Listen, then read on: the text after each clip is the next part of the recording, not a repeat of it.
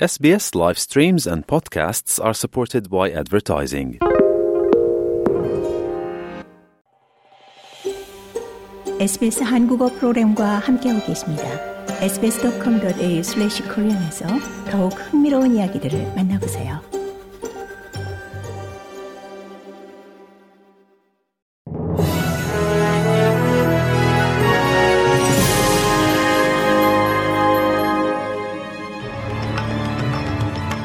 (12월 18일) 월요일 오후에 SBS 한국어 뉴스 간추린 주요 소식입니다.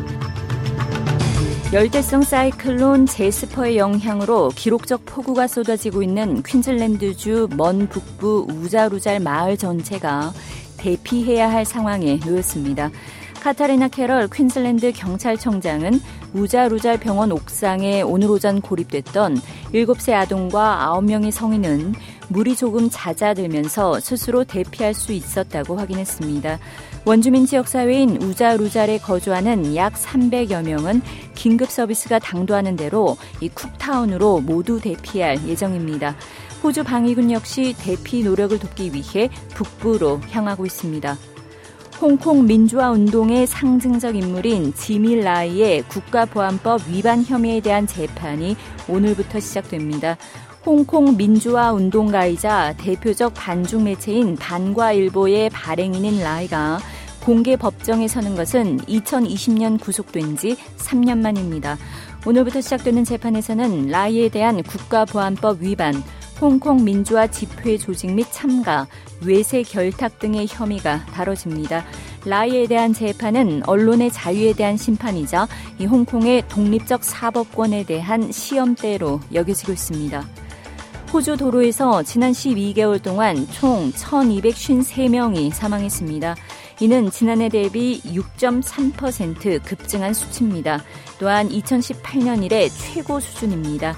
1년 새 도로 사망자 수가 가장 많이 증가한 주는 남호주주로 61.4% 급증했습니다. 뉴사우스웨일주주는 23.8%, 빅토리아주가 14.5% 증가하며 그 뒤를 이었습니다. 사망률이 이처럼 증가하자 이 교통사고 자료에 대한 투명성이 강화돼야 한다는 촉구가 일고 있습니다.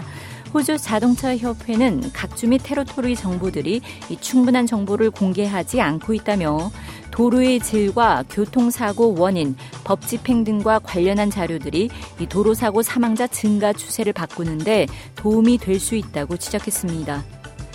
북한이 어젯밤 단거리 탄도미사일에 이어 오늘 아침에는 대륙간 탄도미사일 ICBM을 발사했습니다. 고국 합동 참모 본부는 북한이 오늘 아침 8시 24분 평양 일대에서 동해상으로 이 대륙간 탄도 미사일 ICBM으로 추정되는 미사일 한 발을 발사한 것을 포착했다고 밝혔습니다. 고각으로 발사된 ICBM은 1000km를 비행한 뒤 동해에 떨어졌습니다. 합참은 평화와 안정을 해치는 북한의 중대한 도발 행위를 강력히 규탄한다며 굳건한 한미 연합 방위 태세로 어떠한 도발에도 압도적으로 대응할 수 있는 능력과 태세를 유지해 나갈 것이라고 강조했습니다.